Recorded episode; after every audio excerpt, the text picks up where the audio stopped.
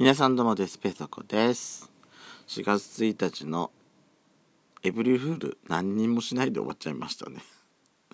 もうすっかりそんなことも忘れてたんですけどね。まあその前日に、あのーやっちゃんといろいろね、ラジオ撮ってたんですよ。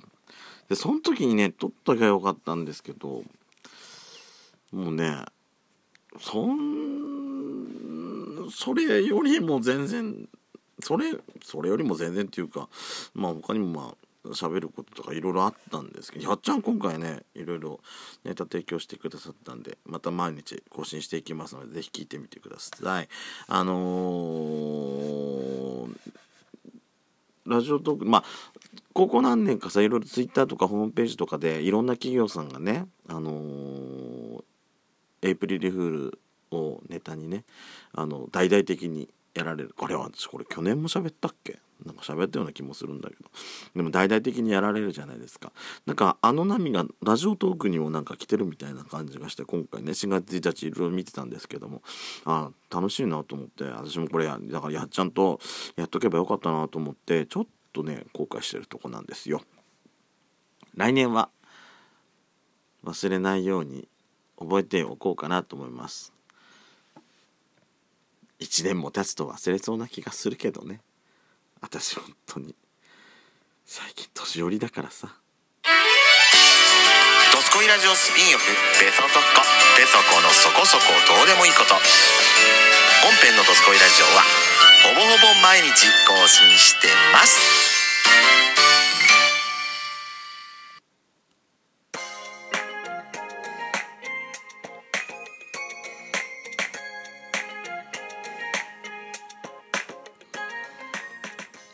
改めまして皆さんおはようございます。こんにちは。こんばんパンドスコイラジオスピンオフペソドコ。ペソコのそこそこどうでもいいこと。お相手はペソコです。4月1日ですね。4月1日じゃん。4月1日じゃん。ドスコイラジオのあれタイトルのあのロゴ変えるの忘れてじゃん。直そう後で。4月1日ですね。改めまして。えエイプリルフールを満喫できなかったペトコです。あのちょっと今日仕事帰りにね私最近本当にお仕事遅いとねなんかやっちゃんにあの帰り道あのまあハンズフリーでですけどもねあの電話話し相手になってもらってるんですよ。ね。まあ、そこで軽い2人でね冗談は言い合ってましたけどまあ全然エイプリルフールとかねなんか楽しめるようなねなんか楽しめる余裕があればいいんですけどね。本当にもうあのー4月1日ですけれども今今日今日っていうかもう日が日付が変わってますけどね。あの今日からまあ新年度ということでね新入社員の方入社式とかねかれたんですかね。ちょっと今このご時世なもんで。大々的にそういうことはまあねなんか大きい会社ですと大きい会場にさあのー座って入社式とかってよくね毎年見ますけど今年はなかなかそういうわけにもいかないのかなっていうような気がします。私のとこもね今日あったと思うんですけどもえーまあ私全然関係ないとこで働いてるんで。私はもう自分の仕事をひたすらやるのみっていう感じでしたけどね。いやでも本当ねまあここ毎日毎日お昼の時間もね休憩中にテレビとかつけるわけですけども毎日毎日コロナの話ばっかりなわけですよ。でね一番最後まで感染者が確認出てこないのはどこの県だってもうそんなとこまでだんだん佳境にまで来てますけれども、ね、うちのとこもね出ましたからね昨日ね。ついに。出ちゃいました。最後の4件まで残ってあベスト3ベスト3最後の3つに残れなかった。うん。どうせ残ってるとこはさ田舎田舎のとこなんでしょとかってなんかね思ってる方いっぱいいるんじゃないですか。いいもんいいもん。人の行き来が少ないんだもん。けどねまあ今回の場合今回の場合と言いますかうちのとこでもね発症した、まあ、最初の確認した方っていうのがあの自動車が自動車教習の合宿であの首都圏からこっちの方に合宿で来られてた20代の方ということだったんですね。あのー、まあ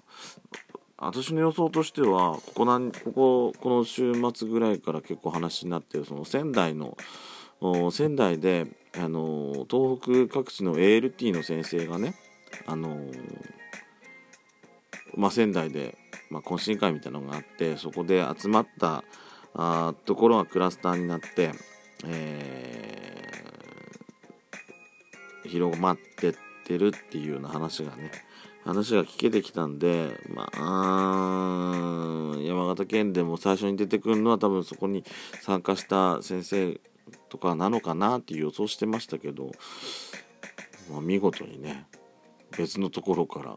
カーンときまして。まあ今日も2人目が、まあ、感染者が確認されたみたいなんですけれども。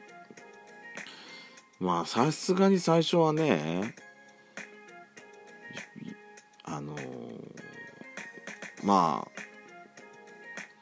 同じ県内にずっと住んでる人が出てきたんだったらまあしょうがないかなっていう感じがしてて他の県から持ち込んで感染発症してっていうような気持ちにもねさすがになったんですよ。人間だからしょうがないそこは。でもねそんなこと言ってたらねそんなこと言ってるような場合じゃないそんなちまみみっちいことを考えてるような状況じゃないんだよなと思って。もうだってもうだからどこでどこに菌がいるかももうだってもう分かんないような状態なわけじゃないですか。だってその今回発症した20代の方だってさ自分が感染してるっていう、まあ、自覚がない状態でこっちに合宿来てたわけですから本人もね発症してなきゃ分からないですし、うん、うん。まあどういういきさつで、まあ、感染したかは分かりませんけれどもこんな状況なんだからねそんな誰が移した誰が持ってたとかっていうようなことをさ思うのはもうやめましょうよ。私だけかしらえみんなあれかな？もう仕方ないと思ってんのかな？もう誰が悪いとかっていう状態じゃないよってみんな思ってんのかな？あのーなんかねなこの間もなんかラジオかなんかで聞いたんですよ。あの都心で電車とか地下鉄に乗っててあのその電車の中で